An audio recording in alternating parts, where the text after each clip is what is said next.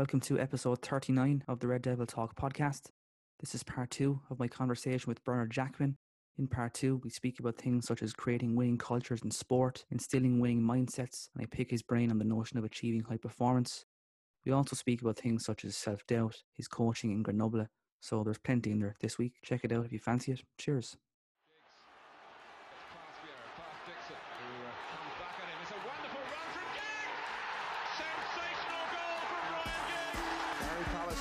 For it. James can only fist it. It comes for Cantona! I don't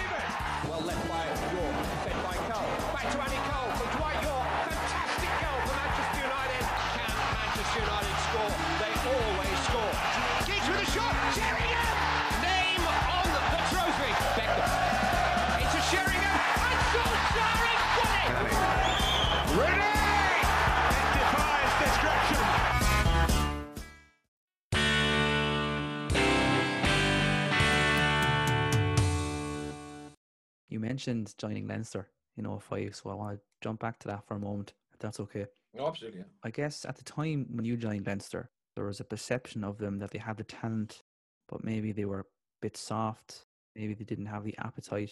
Of course, he did go on to have success. He won the Magners League in 08, he won the Heineken Cup in 09. You mentioned little things like taking accountability, but how did you as a club go about changing that culture or changing the mindset, if you like, to a winning one that could challenge Munster?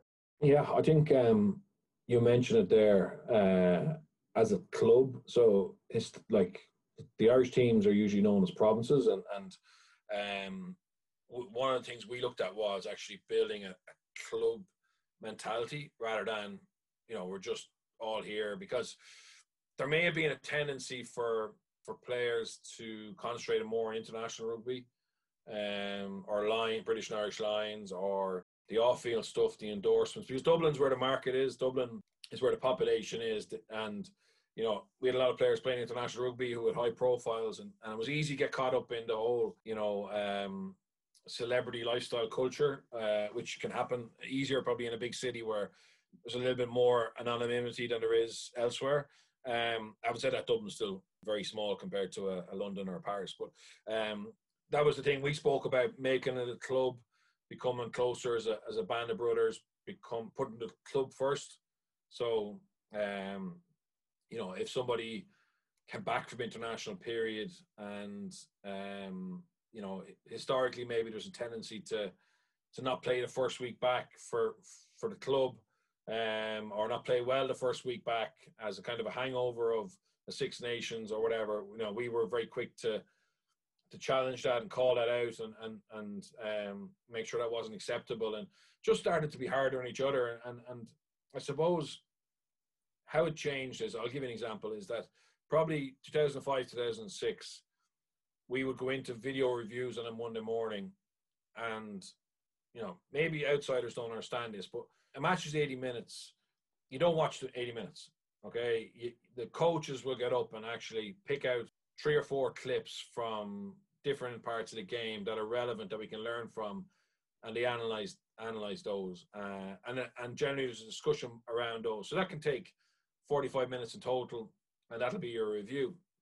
As a team, obviously individually, um, you're expected to go through the whole game and, and your moments, etc. But my point is that probably 2005, 2006, if I had a big mistake in the game, or I didn't know my job, or didn't uh, execute properly, you might go into that meeting basically going subconsciously or or say, I hope I don't get picked up on that. And if you don't get away with it, then it's like, oh, got away with it. Whereas in 2008, nine, fellas were putting their hands up before the coach got a chance to put on the um, the footage and saying, look, I know in the 10th minute I missed that tackle for that try. That's not acceptable. Um, I'll sort it out. And that sounds easy to say that, right? But we all have egos. We all don't like to admit we weren't great to our peers because we, we want the respect, we respect them. So that was the, that's the first part of it. But then the most important part of it was if I was the one who missed a tackle, um, and it might be for a try, if I just miss a tackle and I say, look, I'm going to fix it. Well, then on Tuesday after training or before training, when there's an opportunity to do extras, you know, I need to be out there doing that. So we we become much better at holding ourselves to account, but then also much better at actually putting in the work that w- would fix would fix the issue. So it might be a, a lack of knowledge, it might be a, a technical issue, it might be a fitness issue, it might be an S&C issue. It didn't matter what the issue was. We started to take on responsibility to, to fix it ourselves rather than being coach led. It's kind of like a no a no blame culture. Yeah, exactly. Fix it yourself, own up to it. Yeah. Ho- uh, be accountable for it before somebody else has to basically blame you. But look at nobody's perfect. There was times when when as players then we had to challenge another player and say, look, that's not good enough. Or I had to be challenged, for example. And and, and then it's how you take that. Do you take that as a personal attack? And do you say, oh, F you, you're a prick or whatever? Or do you say, okay, yeah, I know you're giving me this feedback because it's hurting the team. I'm, I'm to, I'm to, I accept that. I'm to fix it. You mentioned making mistakes there. I know you're fascinated by the idea of ch- achieving high performance and psychology. In terms of performance, how did you deal with the pressure in the big moments? And what I mean by that is if you if you missed a few throws, how did you halt that mentally to ensure that it didn't manifest into something negative in your mind and sabotage your whole performance?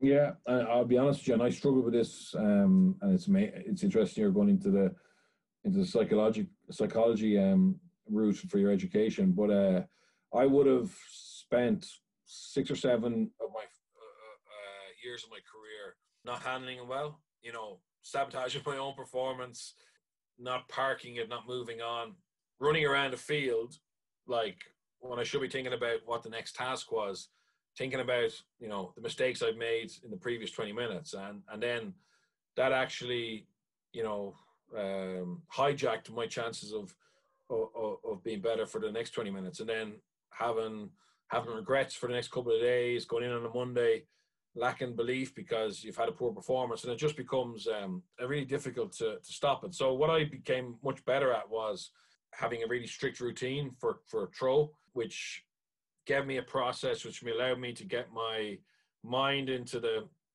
uh, the things that were important, which is visualization, seeing the yeah, seeing the flight of the ball, seeing the guy catch it, mentally going over the call in my head to make sure I knew the movement, the timing. Also gave me a chance to get my breathing down, which generally got higher the more more stressed you were and flustered you were.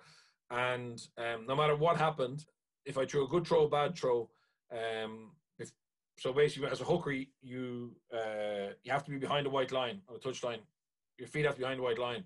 So I had I built in this part of my routine that as I as I stepped over the white line, I said it's done to myself.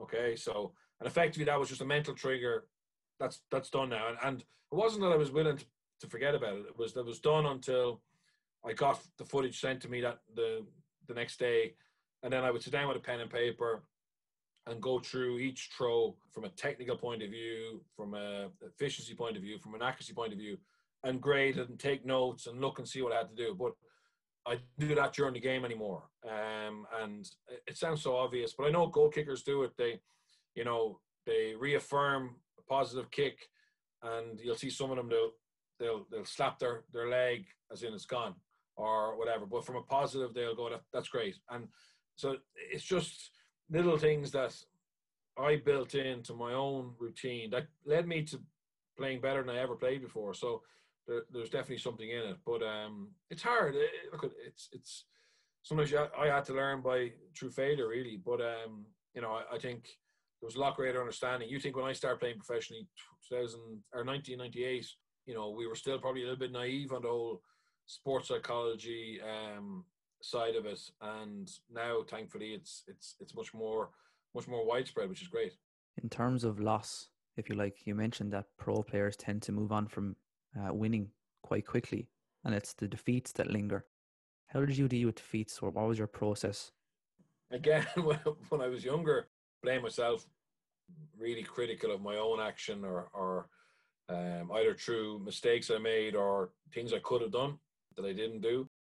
I'm very hard on myself, uh, and you know, but but probably later in my career and as a coach, I tried to be a lot more cold-hearted around it. So basically, looked at my preparation. You know, did I did I have a good week? Um, did I prepare properly? Did I do my study? Did I do my rehab? Did I train hard? They have the right nutrition, etc. So once I got a lot of those right, you know, and then I looked at the game and I was like, well, did the opposition do something that we didn't expect. Um, you know, did I play badly because I've got a technical weakness or whatever? I, am trying actually like have a, uh, and it's something that came in from the from the uh, SAS. Is this pre uh, pre mortem, post mortem, or the elite medicine? You know, where you look at what's ahead of you, you make a plan, you follow the plan. There's the action, the battle, or the operation, and then you basically analyze it coldly, and then you make a new plan um, for the next week. So just became more more of a rhythm of constant preview, review, um, pre-mortem, post-mortem.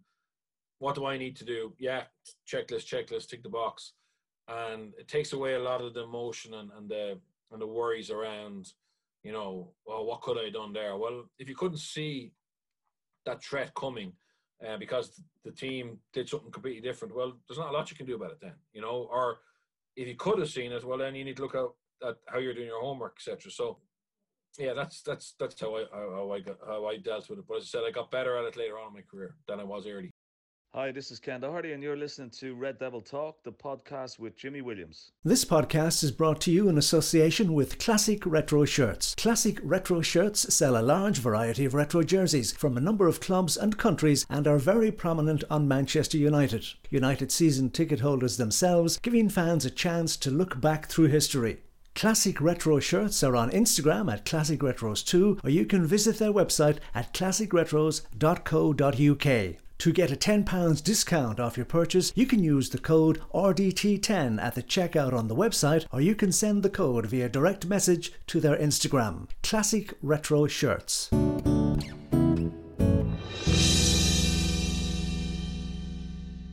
You touched on your time as a coach there. Obviously, you went to France, Grenoble. How much of a challenge was that in terms of a language barrier? Look at it, it's very difficult. Um, but I wanted that challenge. I mean, I had a few chances to go as a player. I've been offered um, a couple of deals to go there, and I would have been uh, very tempted by the idea of playing in the top 14. But I also wanted to play more games for Ireland. So um, if you go to France, uh, you're pretty pretty much you know writing off your Irish career. So we decided um, that we wouldn't go as a player, but definitely if an opportunity came to go as a as a coach, I would take it. So I went there. but We were in the second division, and I got a job as defense coach. So I said to myself, "Look, the players will give me three months where they'll understand I don't have the language, but after that, I need to be able to coach in as much French as I possibly can." And so, yeah, and I I, I spoke to Joe Schmidt, who had gone through that process in Clermont. He told me how he did it was where you know first while he spoke in English while he was getting his lessons, etc. And then he would write down what he was going to do the next day of training. What you know, what were the key messages, what the session involved, and he would go to the to the or the professor, the the language teacher, and say, "Look, I need to say these in in uh, in French." And he said it actually helped him a lot because rather than give players a million messages, he actually went, "Okay, well, look, what are the most important things that I need to tell the team tomorrow?" So when he went out in the field, he, he'd already learned how to say four things, as in four messages so they were the session was built around that, and the feedback was built around that. So it actually helped him. He reckons, you know, become a better coach because it helped him simplify things. And even when he came back to Leinster and he was coaching, obviously through his first language was mm-hmm. English, he stuck to that whole thing around what's important now, what are the key messages, let's just make sure we hammer them home. So the hardest part about not being able to speak French at the start was not being able to build up as close a relationship with the players as I, as I would like. So forget about the technical stuff, the tactical stuff. As I said, you know, we had people in the dressing room who were bilingual, who could help you translate. And also we had 14 foreign foreigners, 14 people whose first language was English. So out of a squad of 40.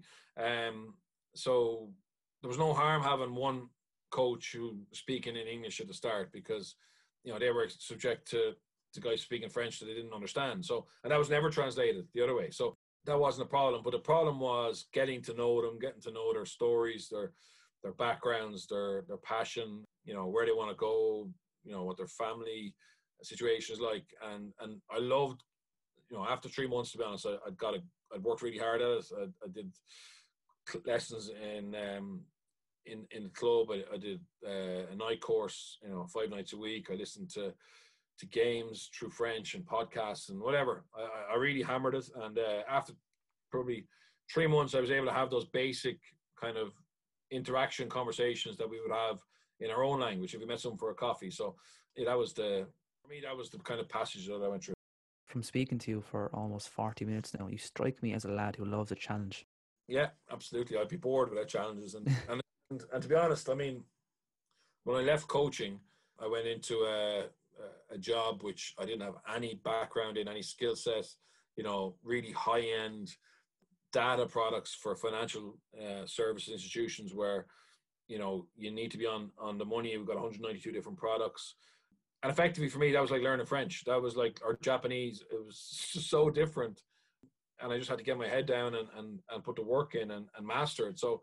No, I do like a challenge, and I, I like a challenge in live sport and doing media where effectively, you know, if you're on TV, you're under a bit of pressure to to give a, a coherent answer. So yeah, for me, without that kind of stuff, my, my I'd find my life boring.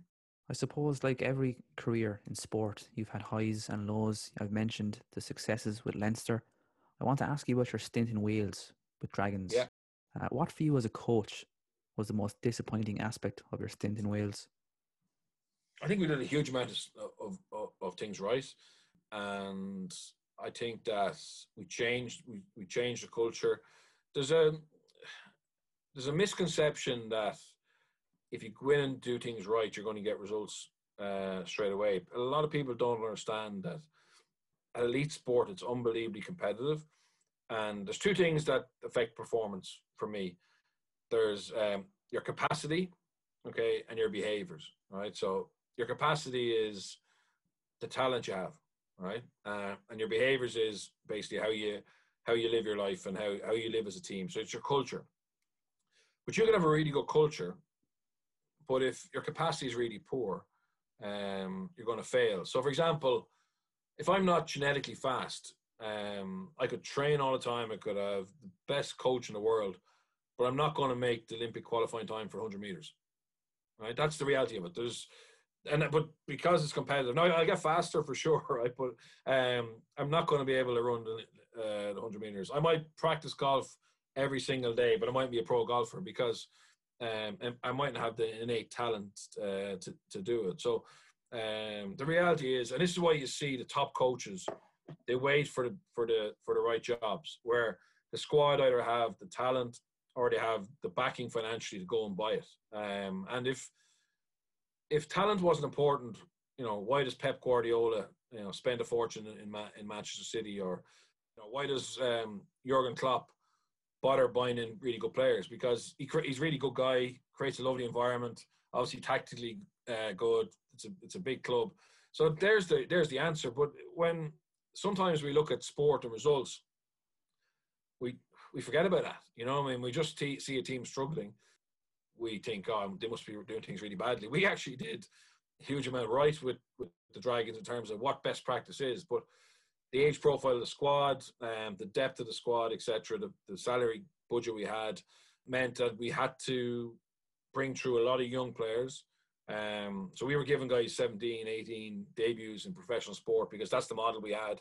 And when you do that, you're going to have to wait. So for me, as I said, I've given it that kind of cold review that I said I, I got good at, and I was like, we probably started from a, a poor base, and you know we we didn't have the talent that the teams we're playing against have, so we just have to uh, we just have to wait and and and and build slowly, which in pro sports a risky business. But uh, I've no regrets around kind of what we did there. Just obviously the, the results didn't win as many games as I would have liked, but when I look at how much we spent I'd say we probably won the money we deserved. We won the many games we we spent the money for. You know.